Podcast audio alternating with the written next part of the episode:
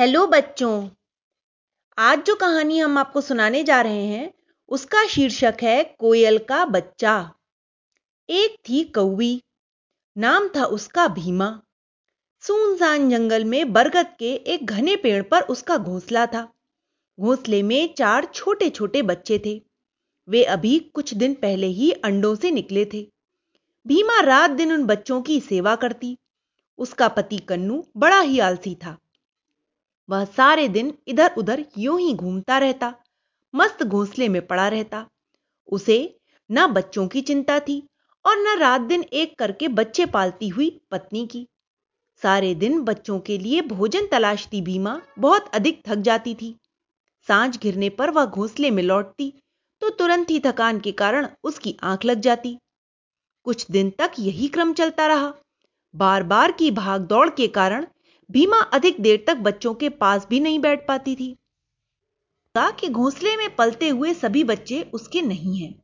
उसने बड़े ध्यान से उन बच्चों की जाँच पड़ताल की। तब यह भेद खुला कि एक बच्चा उसका नहीं है। कोई कोयल भीमा की आँख बचाकर उसके घोंसले में अपना बच्चा रख गई थी। बेचारी भीमा उसे अपना बच्चा समझकर इतने दिनों से पाल रही थी। भीमा को बड़ा गुस्सा आया। क्रोध से उसकी आँखें लाल लाल हो उठी। कांव कांव करके वह जोरों से चीखी। पल भर में उसका पति कन्नू वहाँ आ गया। उसके साथ और भी दो चार कौए थे। भीमा की बात सुनकर वे सभी गुस्से में अपने पंख फड़फड़ाने लगे। उनके गुस्से का कारण यह भी था कि ऐसी घटना पहली बार नहीं घटी थी। अक्सर ही यह होता था कि कोयल कभी किसी कौए के घोंसले में तो कभी किसी के घोंसले में अपना अंडा रख जाती थी। वे बेचारे उसे अपना समझकर बड़े लार प्यार से पालते। जैसे ही कोयल का बच्चा कुछ बड़ा होता तो फुर्र से वहाँ से उड़ जाता। यही नहीं, इस पर भी कोयले हमेशा कौओं की बुराई करती रहती थी। वे अपनी मीठी मीठी चापलूसी भरी बातों से मनुष्यों का मन मोह लेती। फल यह होता कि मनुष्य कोयलों की प्रशंसा करते, कौओं की निंदा करते, उन्हें देखते ही हुश हुश करके उड़ाने लगते। भीमा ने कौओं से एक लंबी रस्सी लाने को कहा। वे जल्दी से गए और वट की लंबी सी जटा ले आए। भीमा और दूसरे कौओं ने उससे कोयल के बच्चे के पंजे कसकर बाँध दिए, जिससे वह घोसला छोड़कर उड़ न जाए। भीमा मन ही मन कह रही थी कि तुम मेरे बच्चे बनकर पले हो तो मेरे ही बच्चे बनकर रहोगे। जल्दी ही सारे बच्चे बड़े होने लगे। भीमा के तीनों बच्चे थोड़ा थोड़ा उड़ना भी सीख गए थे। वे कभी कभी घोंसले से बाहर भी थोड़ा बहुत घूम आते थे, पर कोयल के बच्चे को भीमा कहीं नहीं जाने देती थी। उसके पैरों में बंधी रस्सी भी अब अपने घोंसले के बाहर बरगद की टहनी पर बाँध दी थी। भीमा सभी बच्चों को बड़े प्यार से रखती, वह उन्हें नई नई बातें सिखाती, बातचीत करना सिखाती कौए समाज का रहन सहन सिखाती, अनेक गाने सिखाती। कोयल का बच्चा भी साथ रहकर सभी कुछ सीख रहा था। थोड़े ही दिनों में वह कौए के बच्चों की तरह गाने लगा और वैसे ही रहने लगा। उसे छूट नहीं थी तो केवल आसमान ने स्वच्छंद रूप से उड़ने की, भीमा बरगद की टहनी से बंधी रस्सी ढीली कर देती और कोयल का बच्चा पंजे बंधे उड़ने का अभ्यास करता। एक दिन अचानक ही हवा के तेज झोंके से बरगद की टहनी टूट गई और रस्सी खुल गई। कोयल का बच्चा बेतहाशा वहाँ से उड़ा। उसके पंजे रस्सी में बंधे हुए थे। रस्सी का छोर लटक रहा था, पर वह उड़ता ही गया, उड़ता ही गया। बहुत दूर आम के बाग में जाकर ही उसने चैन की सांस ली। कोयल के बच्चे ने ज़ोर ज़ोर से सहायता के लिए पुकार मचाई। उसे पूरा विश्वास था कि जल्दी ही सारी कोयलें दौड़ी चली आएँगी। वे जल्दी से उसके पंजों में बसी रस्सी भी खोल देंगी। उसकी आवाज़ सुनकर अनेक कोयलें आ गई थी, पर उसकी सहायता करना तो दूर। वे तो उसे चोंच मार मार कर वहाँ से भगाने लगी। वे आपस में कह रही थी कि देखो ये कौए का बच्चा हमारा सा रूप रखकर हमें धोखा देने आया है।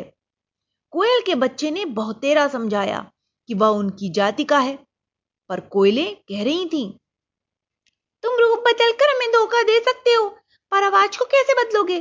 तुम्हारी आवाज़ ही तुम्हारी सच्चाई कह रही है। तुम कोयल नहीं हो कौए हो। कोयल के बच्चे की कौओं के समाज में जाने की हिम्मत न हुई। वहाँ तो रोज ही कौए भीमा को भड़काते थे कि वह उसे मार डाले। वह अपना दुश्मन क्यों पाल रही है? यह भीमा की ही उदारता थी, जो उसे प्यार से रखती थी। इस प्रकार कोयल का बच्चा न कौओं के साथ रह सकता था और न कोयलों के। उसकी आँखों से टप टप आँसू गिरने लगे। वह आम के बाग को छोड़कर तेज़ी से उड़ चला। उड़ते उड़ते वह जंगल में आया और हाफते हुए नदी के किनारे आकर गिर पड़ा। कहाँ जाऊँ, क्या करूँ? यह सोचकर वह फूट फूट कर रोने लगा। अपने दुख से उसे इतना बेचैनी थी कि वह यह भी नहीं देख पाया कि एक कोयल बहुत देर से उसका पीछा कर रही थी। अचानक ही उसने सुना कि कोई कोयल सामने बैठी हुई कह रही है, किसी भी स्थिति में डरकर भागना कायरता होती है। प्रत्येक स्थिति का धैर्य और साहस से सामना करो। तभी जीवन में सफलता पाओगे। कोयल के बच्चे को बड़ा गुस्सा आया। वह तुनक कर ज़ोर से चीखा, तुम कौन हो? भाग जाओ यहाँ से! बेटा, मैं तुम्हारी माँ हूँ। कोयल ने उसके सिर पर पंजा फिराते हुए प्यार से कहा। मेरी कोई मावा नहीं! कहकर कोयल के बच्चे ने मुँह फिरा लिया। मैं अनाथ हूँ। भीमा कौए ने मुझे पाला है। वह कह रहा था। उसकी बात सुनकर कोयल की आँखों से आँसू बहने लगे। वह रूंधे हुए गले से बोली, बेटा, मेरा विश्वास करो, मैं ही तेरी माँ हूँ। हाय, तुझे ठीक से पाल पोस न सकती थी। तो मैंने तुझे जन्म ही क्यों दिया? मुझे अपनी करनी का, भीमा को धोखा देने का फल मिल गया है। मेरे लाल, मेरा मन आज तुझे इस स्थिति में देखकर बहुत दुखी हो रहा है। इसे तू समझ ना पाएगा। मेरी गलती का फल तुझको मिले यह कहाँ का न्याय है? तो मुझे अपनी गलती सुधारने का मौका देगा ना मेरे बच्चे? यह कहकर कोयल ने दोनों पंजों से अपने बेटे को पकड़कर हृदय से ममत्व भाव से लगा लिया। माँ की ममता पाकर बच्चे की आँखों से टप टप आँसू बहने लगे।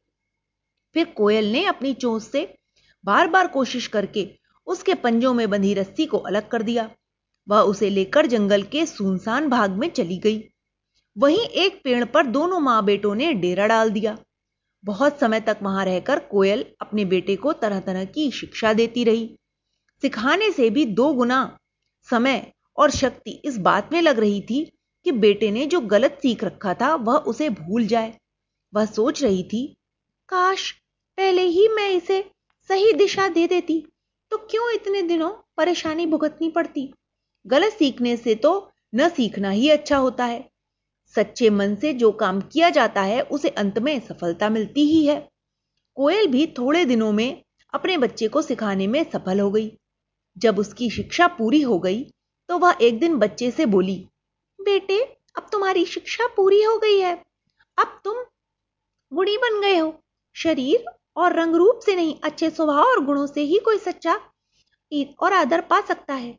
जाओ, कोयले तुम्हारा स्वागत करेंगी। मेरा कर्तव्य पूरा हो चुका। विदा।